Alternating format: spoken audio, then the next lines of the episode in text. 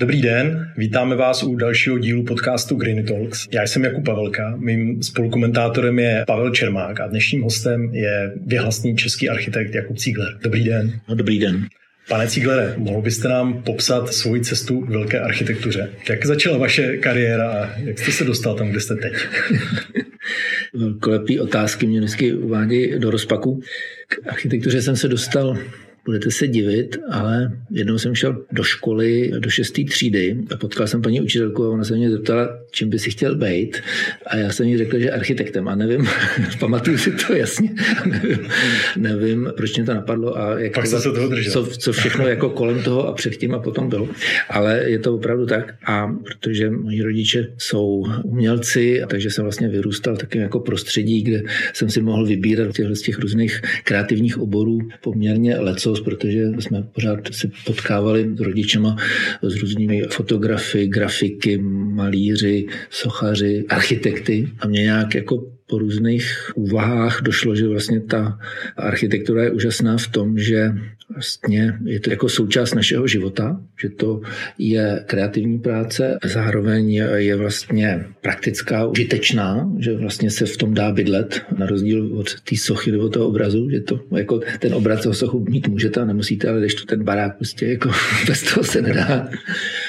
A takže tyhle ty kreativně pragmatické úvahy to takhle jako předurčili. A potom vlastně, když jsem začal studovat, tak jsem, já jsem měl totiž jako ne měl, ale mám jako celý život pocit, že mám velký štěstí. Jo. To chci před, že se...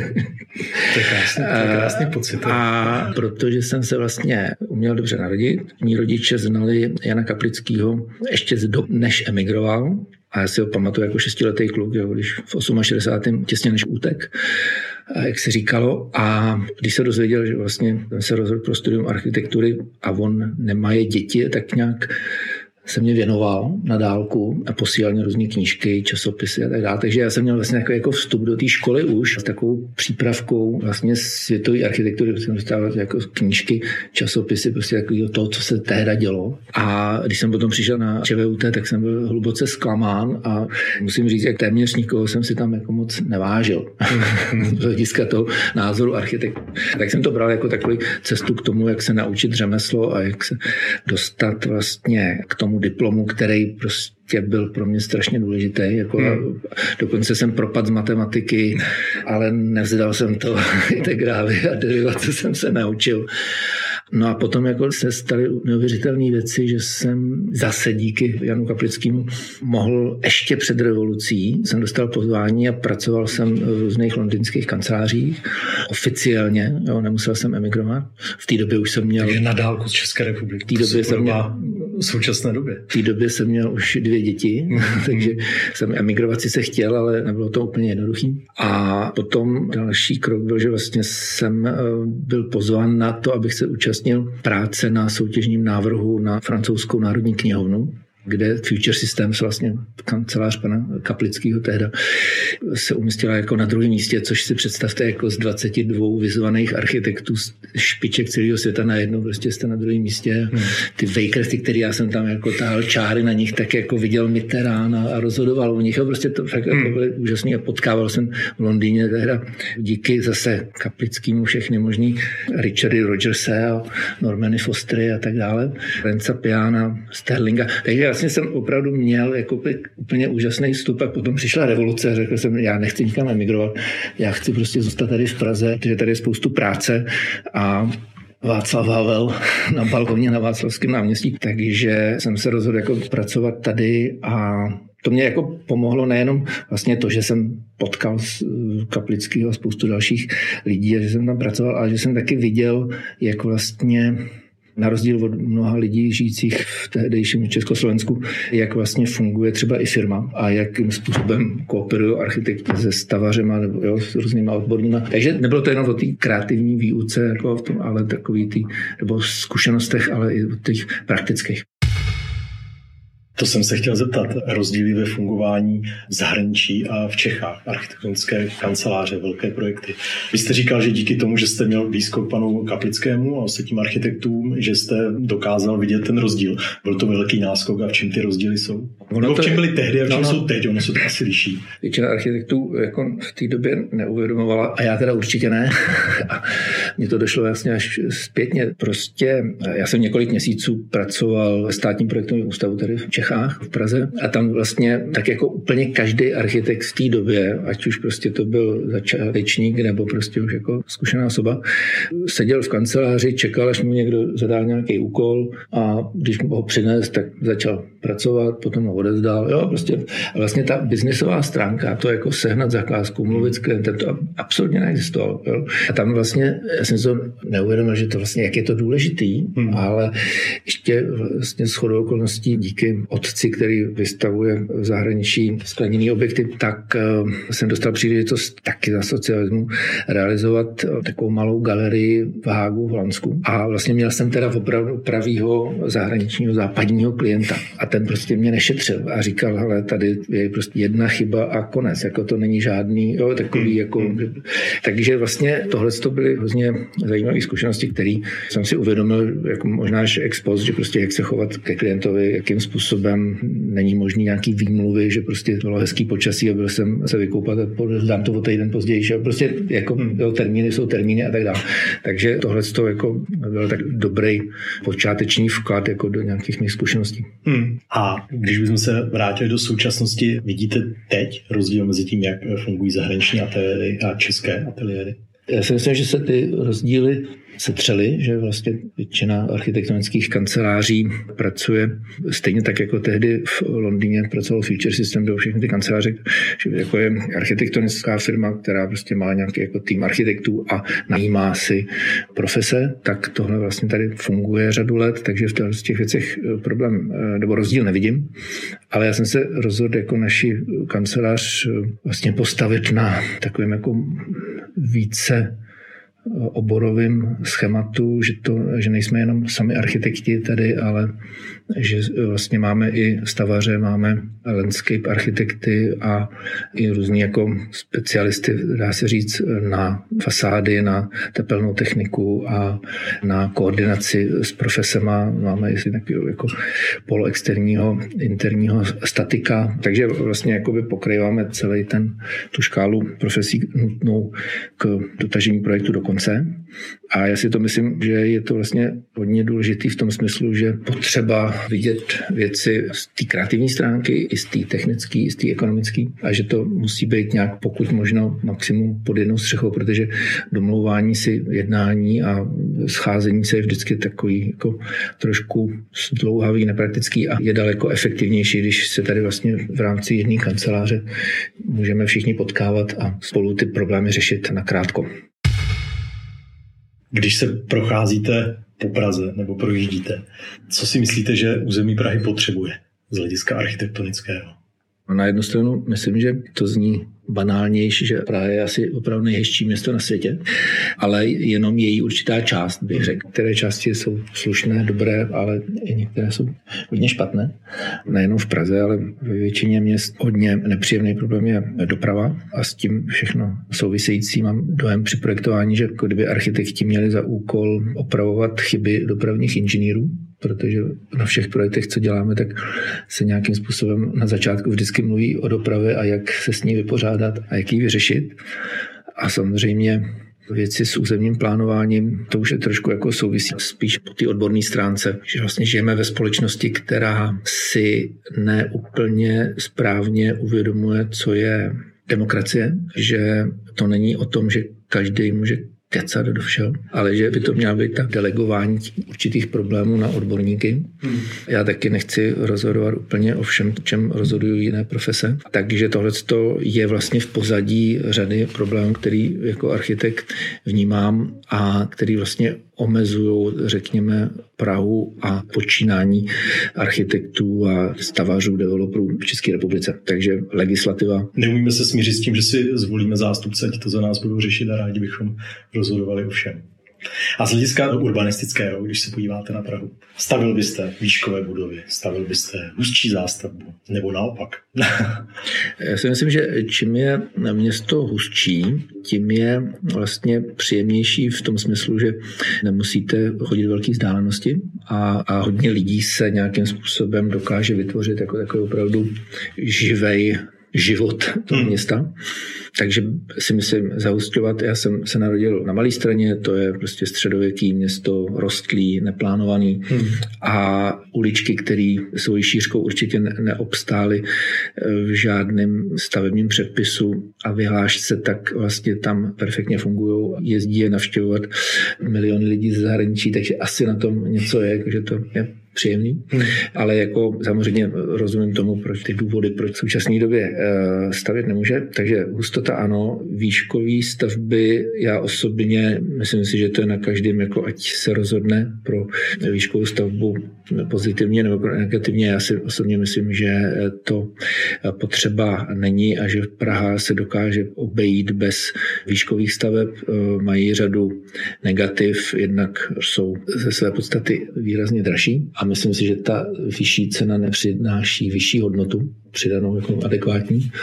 A já si myslím, že vlastně bydlet ve čtyřpodlažním domě je daleko větší komfort než v 20 podlažním domě. Jo, takže to je můj osobní názor, ale myslím si, že to není, teďka to neříkám jako architekt, ale spíš jako člověk, který by si třeba nevy, nevybral jako bydlet jo, tady jako hmm. na Pangráci v Včku, jo, ale radši v tom nižším domě.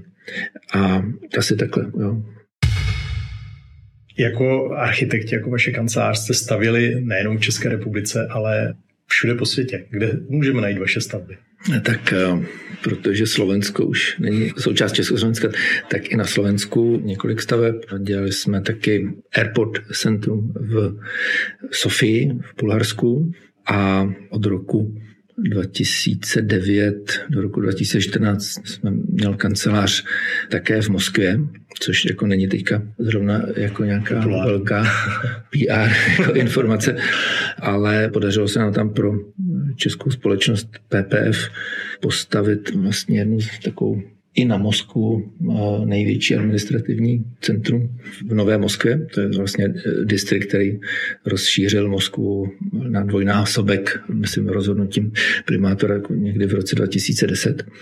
A byla to jako zajímavá zkušenost. Eh, já díky tomu, že jsem prožil 68. rok, sice jako dítě, ale jako o to víc řekněme, s různýma vzpomínkama nepříjemnýma, tak na různý zastřelený lidi v centru Prahy, tak jsem vlastně měl tady téhle zemi vždycky takový jako velice silný, hluboký despekt a chtěl jsem se nějak s tím vyrovnat, tak jako se, eh, myslím, možná někteří posůstali po holokaustu, jako přemýšleli jak se vyrovnat jako hmm. vztahem k Německu, tak to jsem to měl jako trošku v tomhle smyslu podobně. A myslel jsem si, že to nějak vyřeším, ale bohužel Rusko se zachovalo tak, jak se zachovalo. V roce 2014 hmm. jsme to tam nějak zavřeli a vrátili se zase do Prahy. Takže to je jako ta naše ruská anabáze a potkal se tam jako řadu skvělých lidí, kteří bohužel ale a nevím, co s nimi v dnešní době je a rozhodně nejsou dostatečně vlivní na to, aby dělali jakoukoliv změnu v té zemi. Dobře, na základě zkušeností i z zahraničí, obecně vašich zkušeností s navrhováním staveb, vnímáte v architektuře nějaké nové trendy v navrhování staveb obecně území?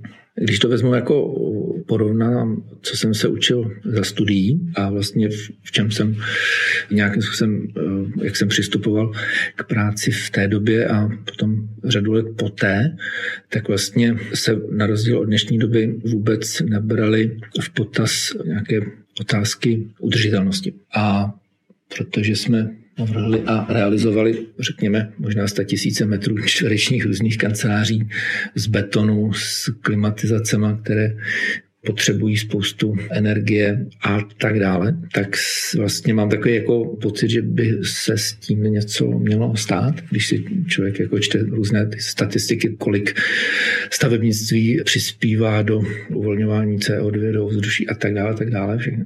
Tak z těch, z těch důvodů vlastně jsem si myslel, jako, že stát jako se svojí legislativou na to bude nějak reagovat, nebo že klienti developři přijdou jako pane architekte, že jo, jako musíme vzhledem k těm a k těm evropským nařízením musíme jako změnit tady ten projekt a tak dále, což se nestalo, ani jedno, ani druhé. Ani v poslední době se to neděje. Ani v poslední hmm. době se to neděje, tak jsme se rozhodli, že vlastně jsme dost velká kancelář na to, aby jsme se tím začali zabývat a jako máme nějakou jako, jako snahu, ať už z hlediska hospodaření s dešťovou vodou, což řekněme teďka už je jako taková běžná to stále začali jsme s tím třeba před nějakou 12 minimálně roky Snažíme se navrhovat projekty ze dřeva a nějakým způsobem tím jako snížit tu uhlíkovou zátěž a což se zatím podařilo vlastně ve dvou projektech se společností Skanska, na kterých teďka děláme mm-hmm. a i několik menších staveb. Takže vlastně to jsou věci, které si myslím, že jako v ten, řekněme, zorný úhel architekta se výrazně změnil ty poslední desítky let a je to potřeba se neustále v tomhle tom nějakým způsobem jako zlepšovat, vzdělávat. Hmm. A Přijde mi špatně, že udržitelnost je slovo, které v naší společnosti někomu připadá už jako nadužívané a myslím si, že jsme vlastně ještě ho pořád eh, nepochopili. Já jsem se na to chtěl zrovna zeptat. Jak vy vnímáte slovo udržitelnost? Protože slyšíme ho všude, ale každý mu možná rozumí trošku jinak. Udržitelnost je vlastně, jako když si člověk přemýšlí o kořenech, tak je to velice jednoduché, prostě, aby vlastně jsme mohli žít dál, tak abychom žili udržitelně, aby to prostě, že to je ten současný svět je neudržitelný. Civilizace na planetě spotřebovává víc, než je kapacita planety jo, ty svoje zdroje nějakým způsobem nabízet. A když si to vezmete úplně primitivně a nemusí člověk jakoby ani vědec ani studovat nějaký speciální odborný literatury, tak když si vezmu, že zdroje fosilních paliv vznikaly 100 miliony let, hmm. možná ještě díle, to je jedno. a my je spotřebováme jako v horizontu dní, měsíců, roku tak se není třeba co eh, přemýšlet, jo, to je úplně jasný. Jo, mm. takže, takže to někdy dojde. Jo, jako, protože to sluníčko nám se tady jako, jo, ty, ty zdroje nafty jako zase hnedka tak nevytvoří. Jo, hmm. takže tohle to si myslím, že nemusí se pan ex-prezident Václav Klaus nějak jako čílit, prostě to jsou jednoduché věci, to jako dítě to fakt. v mateřské školce může pochopit. Co se týče udržitelnosti ve stavebnictví, rozdíl mezi světem, západním světem, Českou republikou. Je nějaký, je velký? V architektuře si myslím, že nejsme pozadu, že tady je na kilometr čtvereční stejný množství talentovaných lidí, jako je někde, kdekoliv jinde na světě. Ale eh, jako z hlediska právě toho vztahu udržitelnosti jsme jako opravdu jako země, jako stát, vodce pozadu a nemyslím si, že to můžou architekti, ty si myslím, že hodně snažíme jako náš obor v tomhle to něco dělat, ale může za to jednoznačně zkostnatělá legislativa, která absolutně v téhle hyperdemokratické společnosti není průchodná. Hmm všemi parlamenty a vládami a tak, tak v takové rychlosti, jaký je potřeba. Hmm. Chtěl jsem se vás zeptat, když eh, máte navrhovat nový projekt České republice, co už dopředu víte, že vás bude štvát, mám pocit, že to bude ta legislativa. Říkám to správně. no, mám pocit, že vlastně pokud by to člověk chtěl udělat úplně správně, tak by možná jsme tady všichni měli položit tušky, jak se říká, na stůl a stát se právníkama a jít do parlamentu, jako tvořit zákony a potom teprve pokračovat. Hmm. to by mě zajímalo, kam bychom se dopracovali. Když jste říkal, že na čtvereční kilometr je stejný, zhruba stejný počet architektů, jak v západním světě je i stejný poměr nových staveb jako ve světě? To určitě ne. Staví se, Staví se pomaleji. jak je všeobecně známo, pomaleji, nebo, nebo rozhoduje se o stavbách pomaleji než jinde, složitěji. A na druhou stranu jako rozhodně nechci jako se přiklánět tomu, jako, že by věci měly jít pomalu, to, nebo že by, že by měly být takové ty jako různý legislativní klacky pod nohama jako neustále. A nemyslím jenom architekti, ale vůbec jako v oboru stavebnictví. Ale myslím si, že stavby se neprávem a to nemyslím jako v Čechách jenom, ale je to vlastně trend posledních desítek let. Ke stavbám se přistupuje stejně jako ke spotřebnímu zboží. Zkrátila se vlastně životnost hmm. staveb. Stejně tak jako že auto vydrží jezdit prostě 30 let, ale vyměňuje se po třech letech. Jo, tričko vydrží 10 let, ale vezmete si ho jednou a zahodíte ho. Hmm. A tak dále, a tak dále. Jo. A to si myslím, že jako bohužel se stavbama taky a, a do stavebnictví se dostalo pod rouškou všech možných, často nesmyslných, často nesmyslných norem. Spoustu materiálů, které nejsou zkoušený, prověřený. Takže všechny zateplovací systémy, které se používaly před deseti lety, tak se zjišťuje, že prostě že vydrží 10, 15, 20 let a e, budou se muset měnit a budou se muset recyklovat. A nikdo neví, že jak všechny ty alukobondy, z nich se staví kilometry čtvereční, doslova myslím, že to je 6 hektarů týdně v České republice se zastaví logistickými centry, hmm. které jsou z alukobondu. Nikdo neví, jak to dlouho eh, vydrží.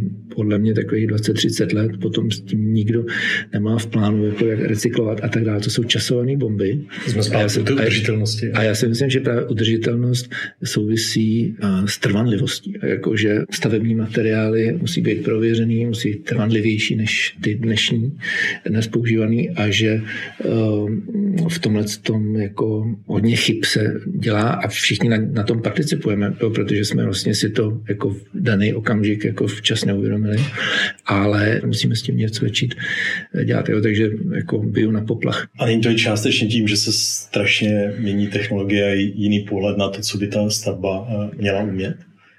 A možná, kdybychom stavili jako nadčasově více, tak eh, by se to Prá, Právě, no, že, že jako eh, dobrá stavba vlastně umí, jo, to není jenom o materiálech, jo, dobrá stavba by měla umět eh, měnit v průběhu doby svoji funkci, hmm. protože ty monofunkční jakoby, stavby jsou, nebo jednoučelové stavby jsou nebezpečné a měly by Jo, jako zase, když se vezmete tady jako historické stavby, tak umějí nějakým způsobem se, jo, jako bytový dům na administrativu, jo, prostě nějaký, jako není to ideální, ale nějak se s tím dá žít a jako nějak to tvoří to město. To, že se postaví nový dům, to znamená, že se nějaký teď nás tady nepřibývá, hmm. tak nějaký se zase opustí hmm. jo, a ten se musí zbourat a rozemlejt na něco, nebo jako nějak, to, a to stojí taky nějaký peníze. A, hmm. jo, takže myslím si, že to je vlastně všechno tyhle jakoby, věci jsou o udržitelnosti a, a, a není to jako nic složitého. Já si myslím, že stačí používat selský rozum. Pane architekte, máme u nás ve firmy pocit, že posledních pět let se nedělo to, že by u nás v Čechách byly mezinárodní architektonické soutěže a že teď se to strašně změnilo. A vnímáme to hrozně pozitivně. Vnímáme to správně? Vidíte to podobně? Vnímáte to správně. Ta změna asi je ze dvou důvodů. Jednak, že vlastně i politikům i investorům, developerům došlo vlastně, jak architektonická soutěž je důležitou součástí toho procesu. I se vlastně možná architektonická obec nějakým způsobem naučila líp ty podmínky připravovat. Hmm. Architekti spolu s právníky. A myslím si, jako, že vlastně město Praha a jeho minulá i současná politická reprezentace vlastně tomu pomohla. Je třeba řada soutěží, vypisuje zpráva železnic. Jo, takže jsou to, jsou to vlastně institucionální investoři, veřejní zakázky, které se takhle připravují. Mám pocit, že jsou to veřejné zakázky, ale právě i soukromí developři. Že to je jako napříč trhem, že si uvědomují tu hodnotu. A vidíme to u spoustu soukromých developerů a ten trend nám přijde čím dál tím častější. Architektonický soutěži developer dostane vlastně víc pohledu na stejný problém, nebo hmm. stejno, stejný úkol. Současně vlastně i nějakým způsobem legitimizuje vlastně ten proces před veřejností, která často spochybňuje eh, nebo spochybňovala činění developerů. Hmm. Řekl bych často i oprávněně. Takže to jsou jako ty důvody, které k tomu vedou. Hmm. Jaké jsou aktuální projekty vašeho architektonického ateliéru?